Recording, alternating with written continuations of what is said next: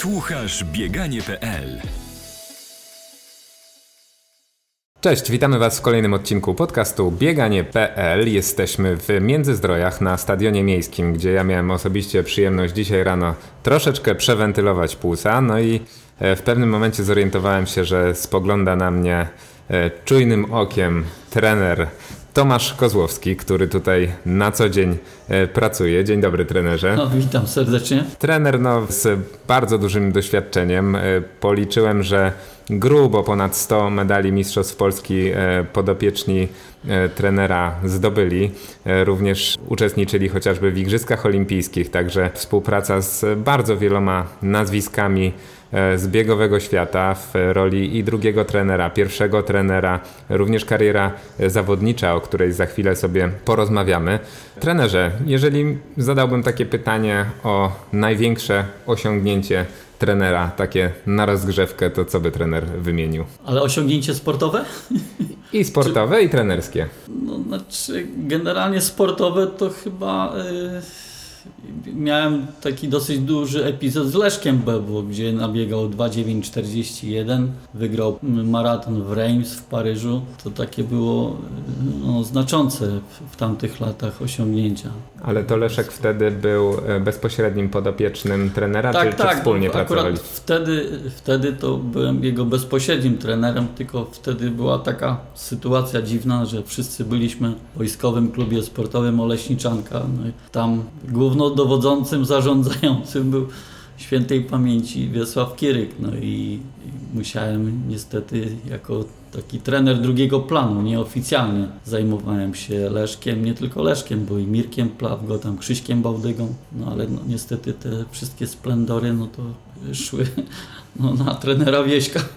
No, ale... A ja byłem takim, do roboty, że tak powiem. Na pewno trener Kiryk jeszcze nie raz faktycznie nam się tutaj w trakcie tej rozmowy przewinie, ale w ogóle trener chyba również nie tylko za czasów Oleśniczanki miał tendencję do tego, że w papierach oficjalnie widniały nazwiska innych szkoleniowców, natomiast w rzeczywistości zawodnicy mocno tutaj z trenerem współpracowali. Skąd taka sytuacja? Znaczy ja wiem, tak.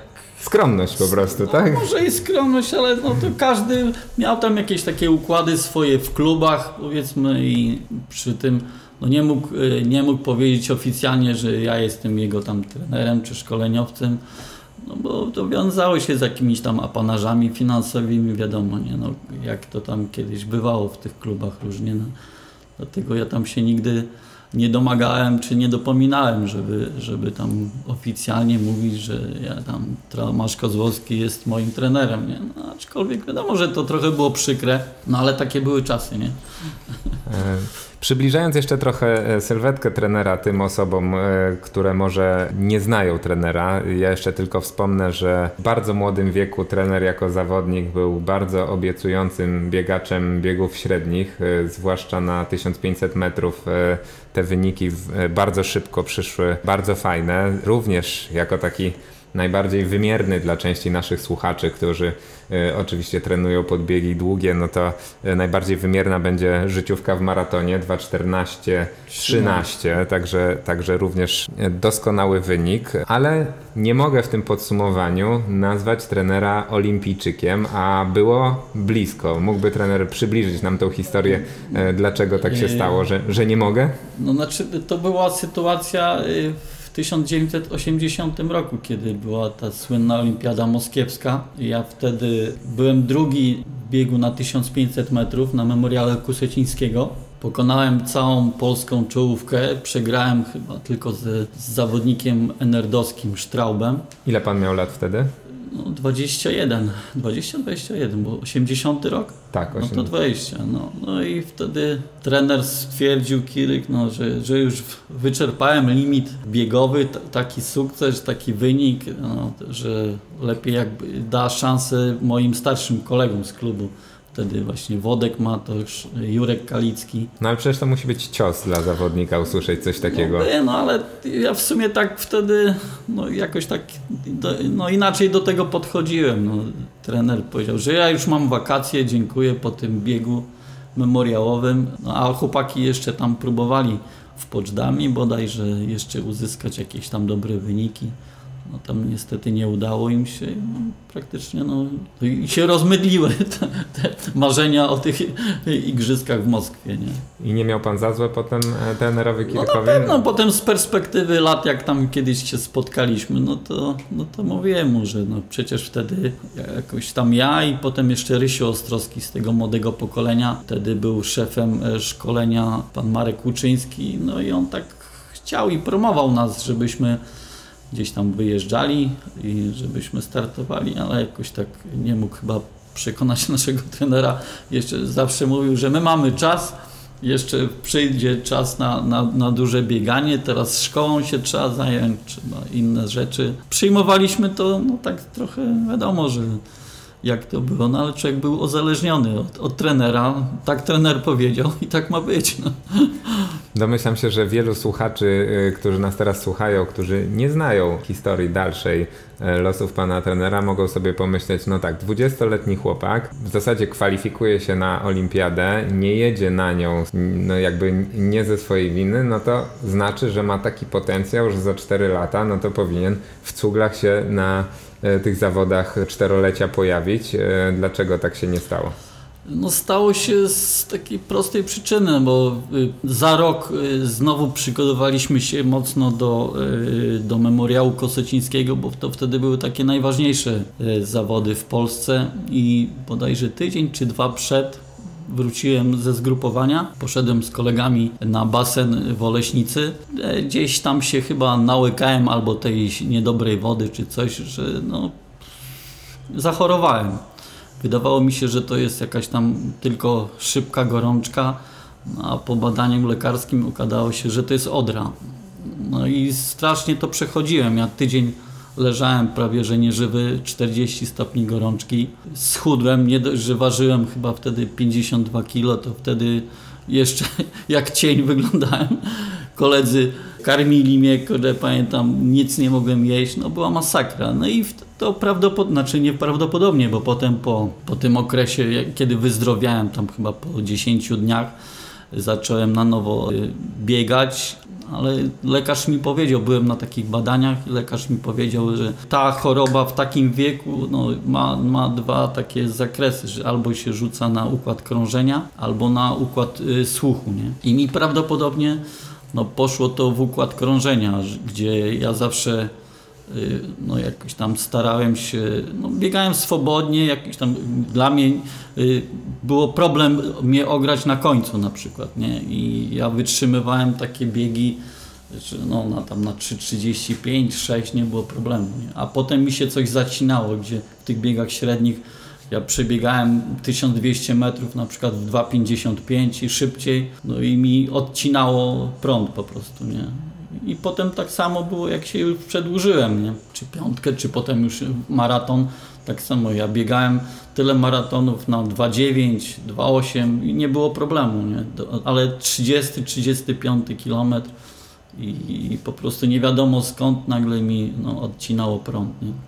Taka historia chorobowa, że tak powiem. No już potem tak się nie mogłem odnaleźć na takie chociaż ja...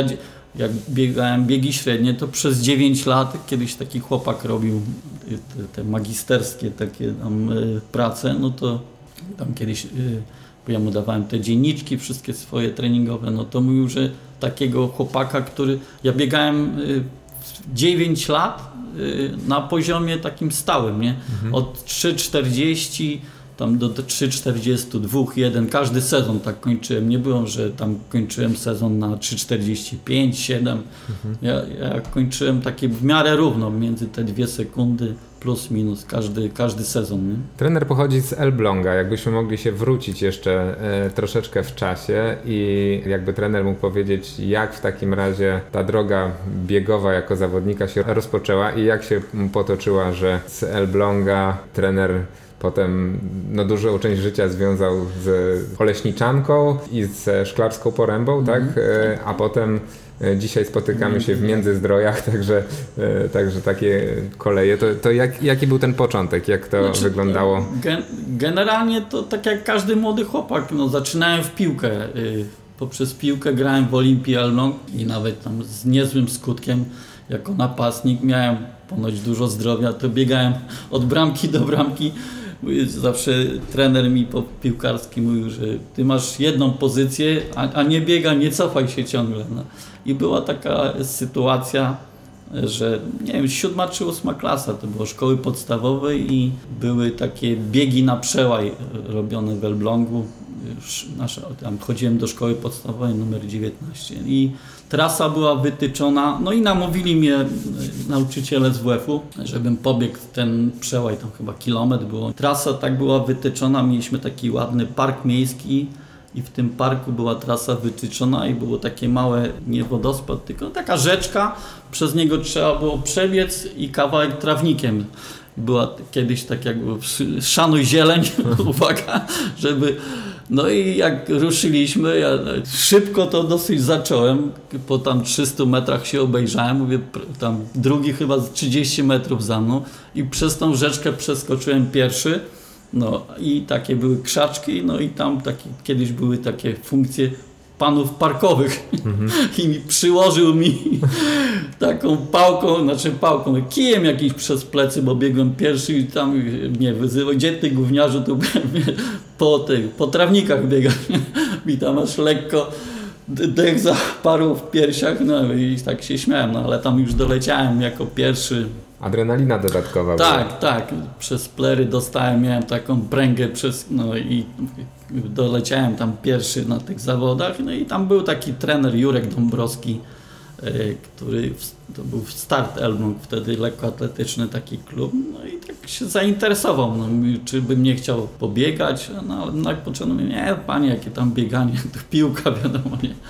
No ale potem gdzieś tam jeszcze raz jakieś zawody mnie wziął chyba do Malborka, to też tam dobrze pobiegłem, potem gdzieś wzięli mnie na obóz do Kwidzynia chyba, pamiętam, no i tak zaczęli mnie przekonywać, że jednak, że mogę zrobić karierę jako biegacz, to prawda, sprawiało mi to przyjemność też bieganie i no i wygrywałem te wszystkie takie biegi przełajowe, czy tam jakieś takie biegi na bieżni, no. Sprawiało mi to przyjemność po prostu takie bieganie, a przy tym jak jakieś tam sukcesy te szkolne odnosiłem, no to tak, no tak mnie zbajerowali i przestałem grać w piłkę, tylko zacząłem się tam 3-4 razy w tygodniu zacząłem chodzić na bieganie i tak się zaczęło. I co, pierwsze sukcesy w Elblągu, a potem? Tak, no to wtedy tam te województwo, no tam było dużo wtedy, było województwo gdańskie, no to tam też miałem kilku takich swoich rywali w swoim wieku, no to naprawdę to nie to co teraz, nie, to tam naprawdę, żeby wygrać mistrzostwa województwa, no to naprawdę było ho, tam na różnych dystansach. No i potem był tam 2-3 lata chyba trenowałem na takim poziomie takim, no tym wojewódzkim, że tak powiem, i przyszedł moment, jak miałem, nie wiem, 17 czy 8, był w ramach Memoriału Kusocińskiego kiedyś był rozgrywany bieg życia Warszawy na 3 km dla takich młodzieżowców, znaczy nie młodzieżowców, no młodych ludzi.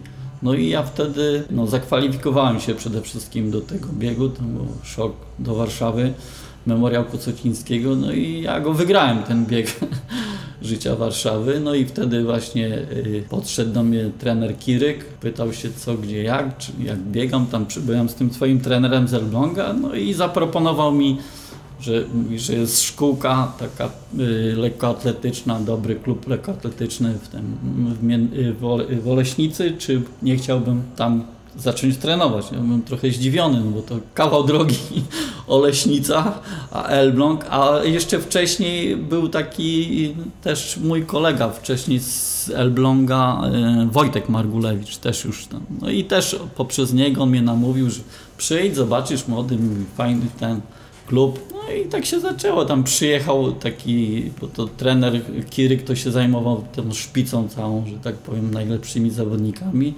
a drugim takim trenerem był pan Stasiu Śmitkowski, nie? To on przyjechał do mnie do rodziców, bo jeszcze byłem niepełnoletni, rodzice przerażeni, gdzie jest synu taki kawał w świat. No ale no, powiedzieli, że tam zapewnią mi opiekę, że do szkoły będę chodził, tam zakwaterowanie, wszystko. No, rodzice się zgodzili, No i ruszyłem w wielki świat. No i co tam w wielkim, Oleśnicy. I co tam w wielkim świecie? Co w Oleśnicy? Jakie warunki były do trenowania wtedy i jak można to porównać to z tym, co dzisiejsza młodzież ma? Byłem zszokowany, ponieważ w ogóle cała siedziba klubu była na jednostce wojskowej. To był Centralny Ośrodek Szkolenia Specjalistów Technicznych Wojsk Lotniczych. Tak się to nazywało. I obiekty sportowe i siedziba klubu było na terenie jednostki wojskowej, nie? Także jak ja przyjechałem, to miałem zakwaterowanie w takim hoteliku sportowym, zaraz obok siedziby klubu, no i tam jeszcze z kilkoma innymi chłopakami. Na terenie jednostki był 400-metrowy stadion, mieliśmy takie słynne, to się nazywało gabinety odnowy biologicznej, ale tam było wszystko, każdy miał z nas szafkę treningową, tak jak piłkarze teraz, nie? Mhm. Mieliśmy pralkę, gabinety takie wypoczynku, że po treningu można sobie było przyjść, odpocząć na kanapach. Było 2 profesjonalnych masażystów, także no taki pełne zawodowstwo. Byłem w szoku, że w ogóle jest coś takiego i lekkoatleci mają tak dobrze. Z kim wtedy dzielił trener szatnie i jakie nazwiska tam można było spotkać? To znaczy na początku jak ja przyszedłem, no to był taki Romek Purcki, on też potem pod Elbląga gdzieś jako mistrz Polski juniorów też tam trafił. Tam dokładnie nie pamiętam, no ale przyszedłem, no to oczywiście Bogusław Mamiński, Jurek Kalicki. No było parę takich nazwisk, już tak dokładnie nie pamiętam. Tylko potem wiem, że mieszkaliśmy, no Bogdan Mamiński czasami jak przebywał w Oleśnicy, to mieszkał z nami w internacie. Bogdan Psujek, Bogumił Kuś, potem przyszedł też z Legii, nie? No to była taka cała czołówka krajowa. Ja byłem trochę młodszy od nich, no ale super się czułem, fajnie mnie tam młody przyjęli mnie do tego swojego teamu, no i tak się zaczęło, nie? No i tam ten team taki bardziej na początku był chyba trochę bieżniowy, prawda? Zresztą trener właśnie Wiesław Kiryk też bardziej, że tak powiem, z rodowodem z bieżni. Potem pojawiła się też taka tendencja do ukierunkowania na fajne wyniki na ulicy również i w maratonach i kilku naprawdę wybitnych zawodników, jeżeli chodzi o historię polskiego maratonu. Również pan tam na swojej drodze czy jeszcze zawodniczej, czy już później jako trener spotkał. Proszę powiedzieć, jak to wyglądała ta metamorfoza właśnie w stronę ulicy? To był taki nowy trend trochę biegi uliczne. Nowy trend spowodowany. Tam był Heniu Pascal, który zajmował się biegami narodowymi w wojsku. No i chłopak był dociekliwy. Gdzieś tam zaczął rozmawiać z tymi starszymi zawodnikami, właśnie typu Bogdan Kuś, Bogumił Psujek, że jest taka opcja, żeby można było pobiegać na ulicy, można było trochę finansowo się podreperować, a że miał jakąś taką smykałkę do tego wszystkiego. Pisał listy czy tam maile do tych organizatorów różnego rodzaju i tutaj na początku czy w Niemczech, czy w Holandii, no to na zasadzie zaproszeń, że można było jeździć. Chłopaki zaczęli jeździć, nie? To jak to było atrakcyjne wtedy dla biegacza z Polski, żeby pojechać właśnie do Niemiec i jakie tam potencjalne nagrody czekały? No zdecydowanie, w porównaniu wtedy z naszymi tam apanarzami, no to zdecydowanie były większe pieniądze, oczywiście zakładając, że przybiegało się w czołówce, nie? To były tak, mieliśmy taką grupę, jak już ja też zacząłem biegać te biegi uliczne, no to był Jasiu Churuk, Karol Dołęga, to wtedy był menadżerem nas Czesiu Zapała. Karol Dołęga, jak machnął raz 3 razy, takie biegi dobre mu wyszły, no to wróciliśmy Fordem Sierrą z turnieju, także naprawdę opłacało się finansowo jeździć do tych Niemczech, czy tam do Holandii, bo to była dosyć duża różnica, nie? A pan zajął, zdaje się, drugie miejsce w maratonach w Bonn, tak? I w Düsseldorfie. Tak, byłem drugi. To właśnie jakie to były lata i Rozumiem, że też było coś więcej niż toster i, i opiekacz. No jakieś tam pieniądze, może nie takie jak już w latach 20. czy coś, ale to tam parę tych marek można było przywieźć na jakieś tam spokojne czy komfortowe życie, dołożyć rodzinie. A jak to się stało w ogóle, że przeszedł Pan właśnie z roli zawodnika do trenera już tam w Oleśniczance, no i właśnie można powiedzieć, że stał się w pewien sposób prawą ręką trenera Kiryka? To znaczy taka była sytuacja, to już chyba miałem około 30 czy nawet więcej. No wiadomo, że z biegiem czasu te bieganie na bieżni to nic nie dawało. Przekonałem też w końcu trenera Kiryka, że też spróbuję tych biegów ulicznych i maratonu. No, w ogóle trener Kiryk był oportunistą. On bardzo długo walczył z nami, żebyśmy nie biegali biegów ulicznych czy maratonów. No, bo to wiadomo, nie dało się pogodzić w pewnym momencie biegania na bieżni, na poziomie i potem biegu ulicznych. No to całkiem inny trening, całkiem co innego. Także...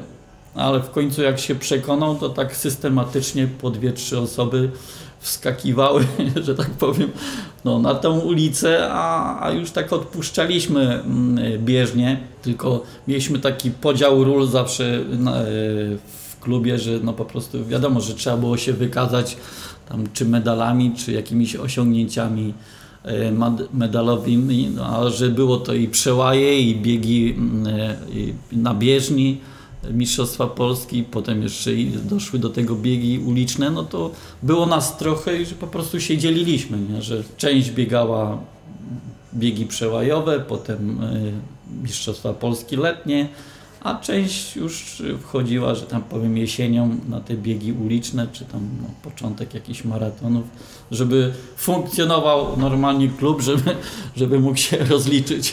Ale to był taki bardzo dobry układ, że po prostu każdy wiedział, każdy chciał trochę tam dorobić. Wiadomo było, że na bieżni kariery się nie zrobi finansowej, jak to mówi, a każdy jak poczuł już trochę tych marek, że tak powiem, i liznął tych biegów ulicznych, a że szło nam nawet nieźle, to potem ciężko było z powrotem wrócić do bieżni. Nie? Jeszcze pociągnę to pytanie o zmianę z roli zawodnika na rolę trenera w tamtych latach, bo zastanawia mnie teraz, jakby na pewno młodzi adepci, trenerki mają łatwiejszy dostęp do informacji, bo technologie poszły do przodu i wielu też i trenerów, i zawodników ze świata dzieli się informacjami o swoim treningu, łatwo jest do tego dotrzeć. A Pan właśnie jak zbierał takie swoje pierwsze trenerskie szlify, to uczył się z literatury, czy głównie właśnie od starszych trenerów i od kolegów? To znaczy, pierwsze takie wiadomości to były, co robili starsi koledzy. Wiadomo, że człowiek gdzieś tam na obozach przeglądał ich dzienniczki treningowe, jak to wszystko funkcjonowało. Starałem się też jakoś tam czytać literaturę biegów długich. I to tak gdzieś tam poszło, Człowiek po rozmowie z innymi trenerami, gdzieś tam na zgrupowaniach odnośnie tam biegów ulicznych czy maratonów. I to tak pomału tam zaczęło jakoś tam funkcjonować. Potem gdzieś tam człowiek jeszcze swoje jakieś przemyślenia analizował, te różne treningi, sposoby czy wytrzymałości specjalnej, czy jakichś tam biegów. I potem jakoś tak to poszło. No i właśnie, i zastanawiam się, jaka rola w tym rozwoju trenerskim Pana jest właśnie, mógłby Pan przypisać jaką rolę trenerowi Kirykowi, bo on w tamtych czasach słynął, znany był jako taki trochę innowator, można tak powiedzieć, prawda? Ktoś, kto patrzy trochę z szerszej perspektywy, również zwraca uwagę na inne aspekty, nie tylko stricte treningowe, takie jak dieta i w ogóle odnowa, tak? Jak mocno ta współpraca i wpływ był trenera Wiesława na Pana? Ale to duży wpływ, bo po prostu trener zawsze mieliśmy takie wieczory, pogadanki, właśnie nie tylko na temat biegania czy samego treningu, ale ciągle wyciągał nam jakieś opracowania typu kulinarnego, co powinniśmy jeść, jak jeść, jak się do tego wszystkiego zapatrywać, jakie witaminy czy tam suplementy, z czego korzystać. No, taką poszerzał to swoją taką wiedzę właśnie ogólną i przekazywał to nam po prostu, nie? Że nie to, że zjesz schabowego z kapustą kiszoną i pójdziesz na 2 godziny, za 2 godziny na trening. Nie? Zawsze potem sam, jeżeli jeździliśmy na zgrupowania, no to mieliśmy jadłospis, no on ustalał, nie? Po prostu my się śmialiśmy zawsze, że wiedzieliśmy co 4 dni będziemy jedli, bo miał taki cykl 4-dniowy i wiadomo, że jak był tam lżejszy trening, no to były inne tam artykuły spożywcze, jeżeli dochodziło do tam wytrzymałości specjalnej czy długich biegów, no to tam wszystko to funkcjonowało, dużo surówek, takich rzeczy, tam makaronów, kaszy, jak to trener zawsze mówił, nie? Nie bądźcie, jak on tam zawsze mówi, tygrysami, żebyście tylko mięso jedli, no także no, to duży wpływ właśnie miał tak na potem na moje tak samo jakieś takie zapatrywanie się właśnie nie tylko na bieganie, ale na taki kształt innych zawodników, nie? Bo tak uświadamiałem ludzi, czy swoich byłych potem zawodników, że nie tylko samo bieganie, bo to tylko i odpoczynek, właśnie tam trener takie piramidy zawsze nam mówił, że przede wszystkim to trzeba wypoczynek, dobrze zjeść, dobrze wypocząć, a trening to jest tylko tam jakaś tam część do tej piramidy do góry, nie? Że trzeba było na tym poziomie takim fundamentu zrobić trochę też innych rzeczy, nie? Żeby dojść do tej piramidy do góry. A jeśli chodzi o trening i waszą filozofię, wspominał trener, że pracował trochę też na nazwisko trenera Kiryka, ale już samodzielnie prowadził w Oleśniczance zawodników, to co było taką główną metodą, jaką doprowadził trener swoich zawodników w maratonie do największych sukcesów? Jaka, krótko mówiąc, była trenera taka filozofia, co było zapożyczone, a co było już trenera wkładem w te sukcesy? Trener Wiesław na początku, tak jak mówiłem, że nie był przekonany do tego biegania naszego maratonu. Też nie do końca wiedział, jak to wszystko, że tak powiem, no, rozpisać, ten plan szczegółowy, zawsze się śmialiśmy. Że jak pisał nam plan treningowy, no to tam pisał BC1 15 plus kapusta z surówki, z czerwonej kapusty, że czasami tak się zatracał, no, miał tyle na głowie wszystkiego, no, że w tych swoich płachtach, jak tam mówiliśmy, treningowych, no takie tam robił takie fajne klipsy. Trochę miał i inne chyba mniemanie, znaczy, bo sam starał się sam dochodzić do tego, a były wypracowane wcześniej jakieś metody maratonu, typu Rysiu Marczak, czy tam ci starsi faceci trenerzy, no mieli tam jakiś już rozpracowany cykl treningowy, przede wszystkim u nas było, że BPS trwał tylko 6 tygodni, tam jak biegał Bogdan Psujek czy Kuś. Był skumulowany trening tylko na 6 tygodniach ostatnich, nie? Takiego mocnego, porządnego treningu. No trener Kiryk trochę inaczej to rozwiązywał na początku, nie? Potem no, jakoś tam dał się przekonać do tych różnych innych takich wariantów szkoleniowych. No, a ja też zacząłem no, właśnie tak z tym chłopakami tam z tych starych daty, mówię, trochę wzorować się na ich treningu, nie? Inne bodźce treningowe, dłuższe, spokojniejsze. No, trener Kiryk to trochę inaczej widział na początku, nie? Tak. Może to nie moje były tam niektóre, no bo mówię, też się wzorowałem, czy tam na Rysiu Marczaku, czy bo to jak mówię, te słynne płachty, że jakiś tam był rozpisany trening, było ileś tam przebiegnięte 30 czy tam 40, co niektórzy, były tam treningu 4, 6, tam różne takie treningi, tylko to trzeba było po prostu scalić, poukładać, nie? Wiedzieć kiedy dany zawodnik może to, na jakim poziomie jest, w jakich prędkościach, no to wszystko, był jakiś taki wzór, ale trzeba było ten wzór tak pogimnastykować, żeby to po prostu no, zafunkcjonowało. Zamykając może wątek właśnie już trenera Wiesława Kiryka, jeszcze takie pytanie, bo trenera nie ma już wśród nas, trener zmarł w roku 2019, panowie byli w kontakcie, że tak powiem, no, do ostatnich dni trenera i w zasadzie w codziennym kontakcie telefonicznym. To moje pytanie, czy to właśnie, na czym ta relacja do końca polegała? Czy to w dalszym ciągu były analizy treningowe, czy już może taka szersza przyjaźń i po prostu rozmowy? To było tak, że trener zawsze rano dzwonił, i jak nie odbierałem, to najpierw mnie opierdzielił, gdzie jestem.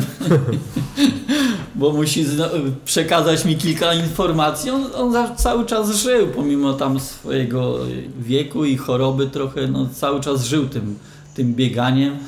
I zawsze jak mówił, że on mi wszystko powie, podpowie, bo on mnie uważa, że jestem rozsądny chłopak, że nie boję się wiedzy i że on mi pomoże tam właśnie w szkoleniu takim treningowym.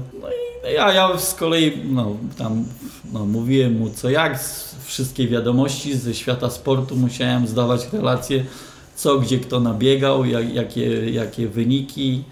I tak praktycznie prawie codziennie się komunikowaliśmy i trener mi mówił tam o tych swoich jeszcze spostrzeżeniach, czy jakichś tam odnośnie treningu. Ja mu przekazywałem z imprez sportowych wszystkie wyniki, jak to wszystko, cały sport funkcjonował, lekkoatletyka i bieganie. No dobrze, to wracamy w takim razie do Pana historii. Skończyliśmy na Oleśnicy, na Oleśniczance i Szklarskiej Porębie, a teraz los Pana tutaj przywiał na Wybrzeże, do Międzyzdrojów. Jak to się stało, że taki transfer i jakie tutaj zadania w Międzyzdrojach na Pana czekały? To znaczy, to jest może nie schyłek mojej kariery, ale już tam poróżniliśmy się trochę z trenerem Wiesławem, już jakoś tak nie mogłem... Ale nie o te igrzyska. Proszę? Nie. Tam w ogóle o jakieś tam takie różne sprawy i prywatne, i jakieś takie może sportowe. I już potem po chorobie on nie zarządzał klubem, tylko taki Zdzichu Kozłowski. Nazywał się tak jak ja, ale to nie była rodzina. W Kozłowskich bieganiu to można się pogubić. I potem...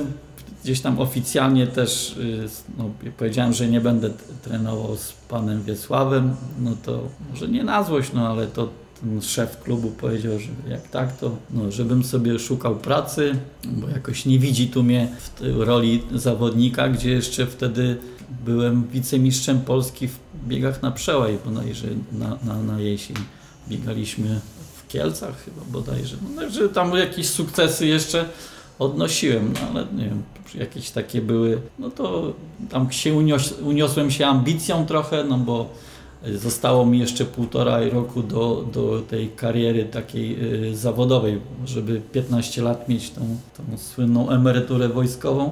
I w sumie chciałem się zwolnić z wojska i dalej tam pociągnąć tą swoją karierę biegową, ale tam w tym ośrodku w jednostce był taki kadrowiec, fajny chłopak, i powstawała komenda lotniska, nowa taka organizacja lotnicza przy tej jednostce, i mi zaproponowali, że będę dowódcą. Byłem zielony, surowy, bo nigdy nie miałem do czynienia z wojskiem. Kurczę, ja nie wiem, czy sobie dam rady, ale mówię, podjąłem zadanie i miałem niezłe gospodarstwo, bo zarządzałem 200 hektarów, całym lotniskiem, komendą lotniska. Miałem agronomów, bliższa, dalsza, to takie radiostacje, takie wojskowe. Miałem ośrodek taki rekreacyjny, tym zarządzałem, że tak powiem. Był jeszcze taki kapitan ze mną, ale ten komendant jednostki wolał ze mną zawsze. Zresztą wiedział, że jestem, jak to mówią, solidna firma, sportowiec, i tam nigdy żadnej wtopy nie zaliczyłem, chociaż byłem przerażony przez pierwsze tygodnie, bo musiałem niestety chodzić w mundurze. O 7:00 rano meldować się w jednostce. Miałem tam jeszcze swoich tych podwładnych do ogarnięcia, ale pracowałem 1,5 roku.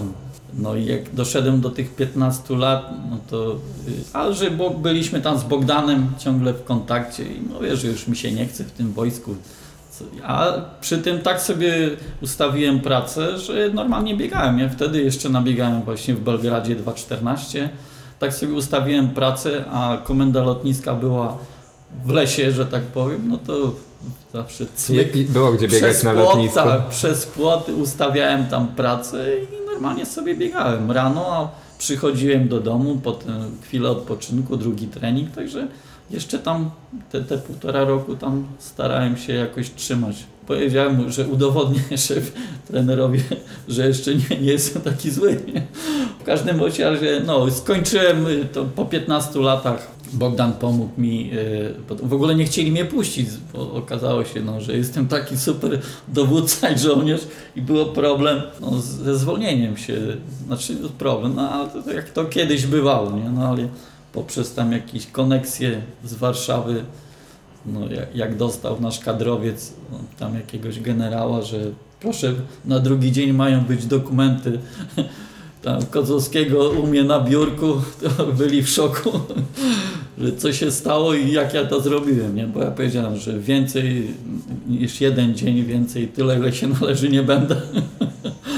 Tak właśnie w rozmowach z Bogdanem coś tam, ale skończyłeś tutaj wojsko, dawaj tutaj robimy jakąś, a wtedy powstał klub biegacza Sportnik, a tu był jeszcze już Heniu Nogala, nasz kolega starszy, też z Oleśniczanki, tak chodź, tam weźmiemy się tu trochę za ten klub, zobaczymy, żeby tą małą wioskę rybacką trochę na sportowo ogarnąć, i tak się zaczęło i przyjechałem tutaj, mieszkałem tam trochę u Bogdana, i tak się zaczęły takie sportowe Międzyzdroje.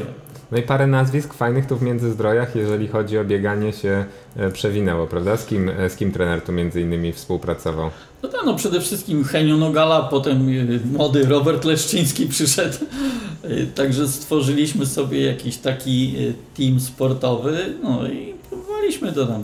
Najpierw był bieg obursztynowy, Puchar Miasta Międzyzdroje. Próbowaliśmy tutaj właśnie cały czas jakoś tak na sportowo tą gminę ogarnąć. Potem już z wiekiem przyszły te biegi śniadaniowe, słynne na całą Polskę, gdzie zaczynaliśmy od Krynicy Morskiej, tutaj wzdłuż wybrzeża i zawsze kończyliśmy finał w Międzyzdrojach. Także to było bardzo duże przedsięwzięcie, takie logistyczne, i zawsze się śmialiśmy, że dla nas zorganizowanie, może nie zorganizowanie, tylko żeby 1000 osób, bo tak zakładaliśmy zawsze około 1000 osób, że będzie biegało w tym biegu, to było 2-3 godziny roboty, nie?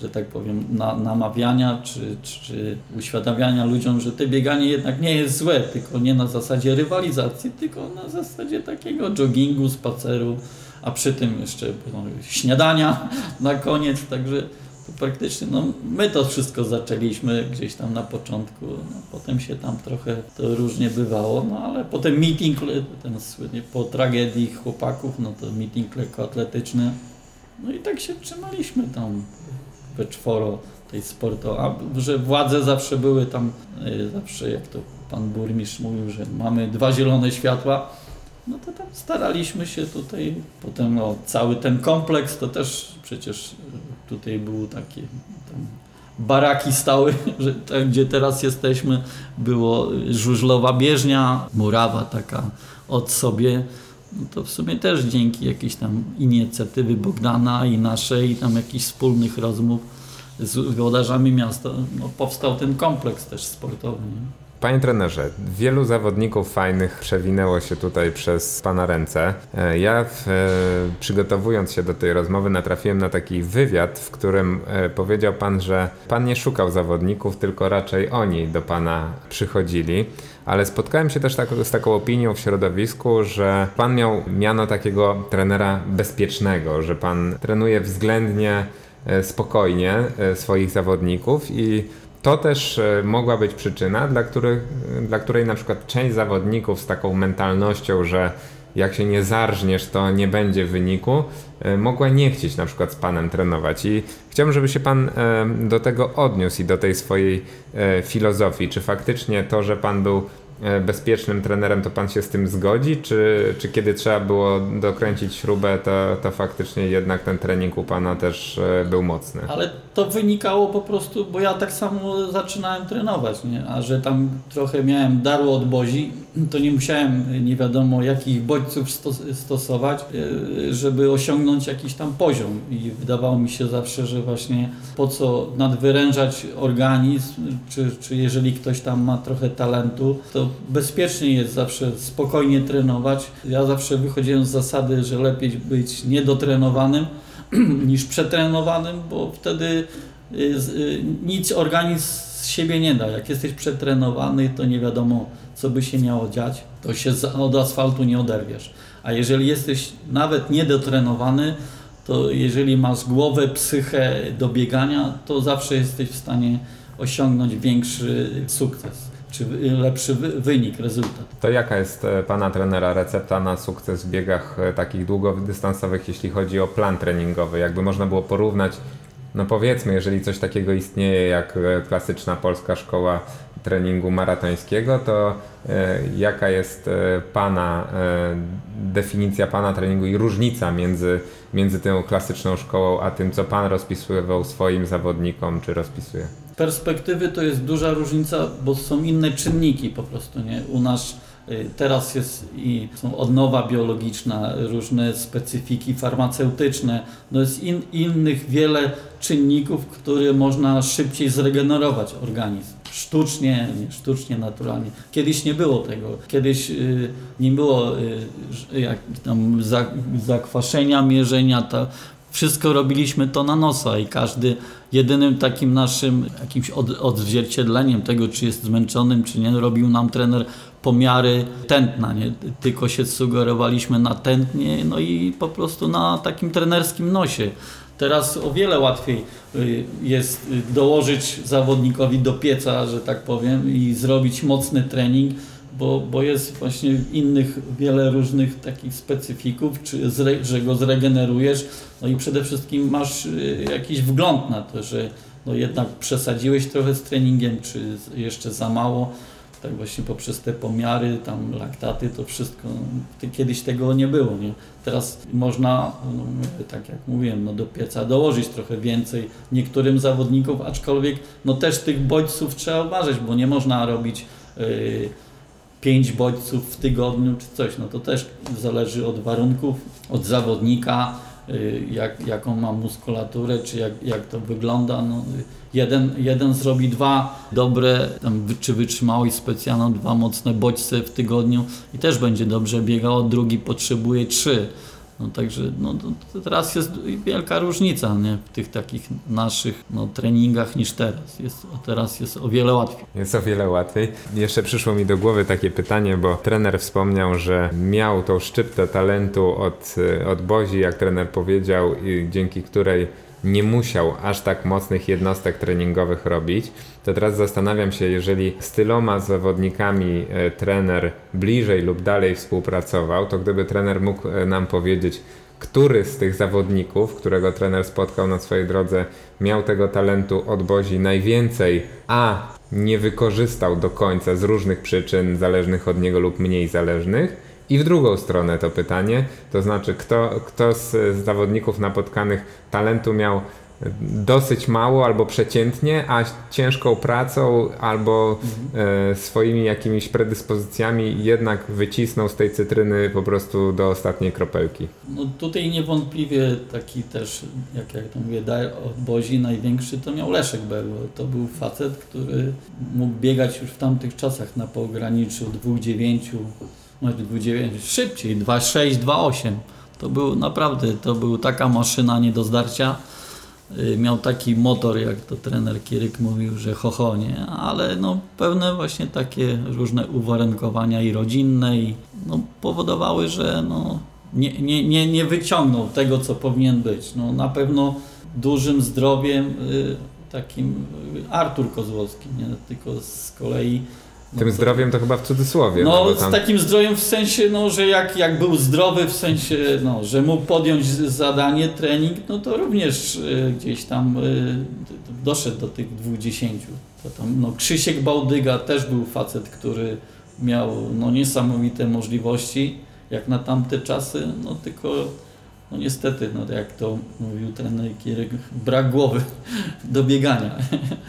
No także no, to były takie 3 przypadki. No, Radek Kłeczek tak samo no, miał też jakiś tam potencjał. Akurat w przypadku Radka już od najmłodszych lat tam piłował tak trening. Pamiętam jak przyszedł do mnie, to jego tam poprzedni trenerzy, no, że już właśnie wycisnęli praktycznie z niego wszystko. Jak chcecie, to przyszedł do nas do klubu, no to jeszcze tam niech spróbuje coś. No, takie trochę było nie fair i w stosunku nawet do zawodnika, no bo wiele osiągnął jako młodzieżowy, znaczy nie młodzież, jako junior, nie? On tam i przeszkody biegał i tam jakieś te piątki, a potem było na zasadzie, że no już zdarta kobyła czy tam ogier, to róbcie sobie z nim chce takie, no ale jeszcze przez parę lat tam Radek no jeszcze tam powalczył i na bieżni, potem w biegach ulicznych jakoś tam nie było mu dane chyba biegać maratonu, bo jakoś tak, no nie wiem, no, chyba raz tylko próbował z tego co kojarzę. Jakoś tak, nie wiem, czy nie mógł się przekonać, ale i potem też był kontuzjogenny, nie? Że to, co tam potrenował, no to coś tam mu ciągle siadało, nie? Operacje. W tą drugą stronę to tak trudno mi. Mirek był taki Mirek Płagwo, no, malutki. No, też jako tam młody chłopak, no też tam nieźle brykał i miał jakieś tam osiągnięcia, ale no nie był tam jakiś chyba wybitny talent czy coś, ale poprzez właśnie taką ciężką pracę, taki zadzior, że no doszedł też tam, no, chyba 2:12 już tego co kojarzę, był mistrzem Polski przecież w maratonie we Wrocławiu. No także też doszedł do jakichś tam wyników. To zatrzymajmy się może jeszcze na chwilę w takim razie przy osobie Artura Kozłowskiego, bo panowie są blisko kojarzeni ze sobą nie tylko ze względu na zbieżność nazwisk, tutaj nie ma żadnej koligacji rodzinnej, natomiast na właśnie kilkunastoletnią już współpracę, jeżeli chodzi o relacje trener-zawodnik. I pan powiedział, że Artur miał zdrowie, natomiast się trochę zaśmiałem, no bo właśnie Artur był dosyć kontuzjogennym zawodnikiem i też sam przyznał w rozmowie z nami, że gdyby mógł z perspektywy czasu poprawić coś w swojej karierze biegowej, to na pewno byłoby to większe przyłożenie się do sprawności ogólnej. To pytanie moje, dlaczego pan jako trener go nie przycisnął w tym kierunku w odpowiednim czasie? Akurat tu była sytuacja, no, bo to jest takie to jest trenowanie po prostu na odległość. Jeżeli ja go miałem jako na obozie kadry, czy prywatnie byliśmy, no to ja starałem się dużo z nimi tam właśnie różnych tych ćwiczeń wykonywać, ale oni nie robili tego w domu. To, że ja napisałem czy rozpisałem, to ja wiem w 90%, że Artur tego nie wykonywał, bo on lepiej zawsze było tam 3 km więcej powiedz, a tam będę się gimnastykował czy coś, ale to... Potem już jak gdzieś tam dalej jeździliśmy, to ja nawet nie starałem się za dużo z nim tej sprawności wykonywać, bo to było tylko jak wziął na przykład, no, wiedziałem, że w domu nie robi, przyjechał na zgrupowanie, jak ja mu wrzuciłem tam piłkę lekarską czy coś, to on na drugi dzień nie mógł chodzić, nie? To wiadomo, że jak niesystematycznie trenujesz, czy tam nie rozciągasz się, z nim był problem z płotkami. Nie, a to takie ćwiczenia, te wszystkie stabilizacyjne czy siłowe, no musisz robić cały czas. To nie jest tak od przypadku do przypadku, bo to wtedy daje jakiś tam efekt, nie? A przyjść po bieganiu, pokręcić biodrami, 3 skłony, iść pod prysznic, no to nie jest tak. A to właśnie było, no mówię, gdybyśmy byli cały czas bezpośrednio, ten cały cykl taki, no ale to na odległość, to mówię, no to jest takie właśnie, ja miałem do niego jakieś tam w miarę duże zaufanie, no ale wiedziałem, że tutaj kariery nie zrobimy, bo w sensie takim właśnie sprawnościowym, no bo taka była mentalność jego, a podejrzewam, że tam za dużo w Sieradzu jakby to nie robił, tych właśnie czy ćwi. Potem z wiekiem no to wyszło, że po prostu sam doszedł do wniosku, że no po prostu, że takie ćwiczenia czy takie jakieś elementy różne no w treningu są potrzebne, nie tylko samo bieganie.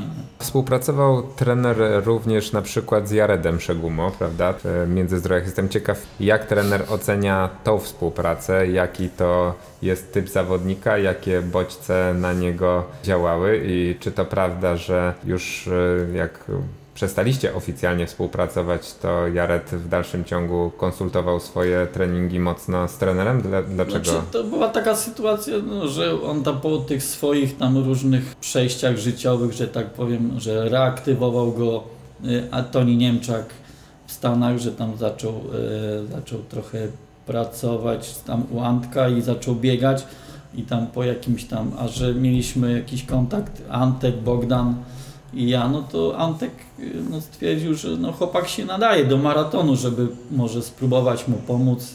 No i jak wrócił tam z Londynu, z tego Wiglaka swojego, no to wzięliśmy go tutaj do klubu, żeby no, pomóc mu, ale on był wtedy no, surowy, że tak powiem. No, musiałem zaczynać z nim, bo był biegaczem na średnich dystansach. No, i nagle przekwalifikować, to nie da się tam rok czy dwa od razu na maratończyka.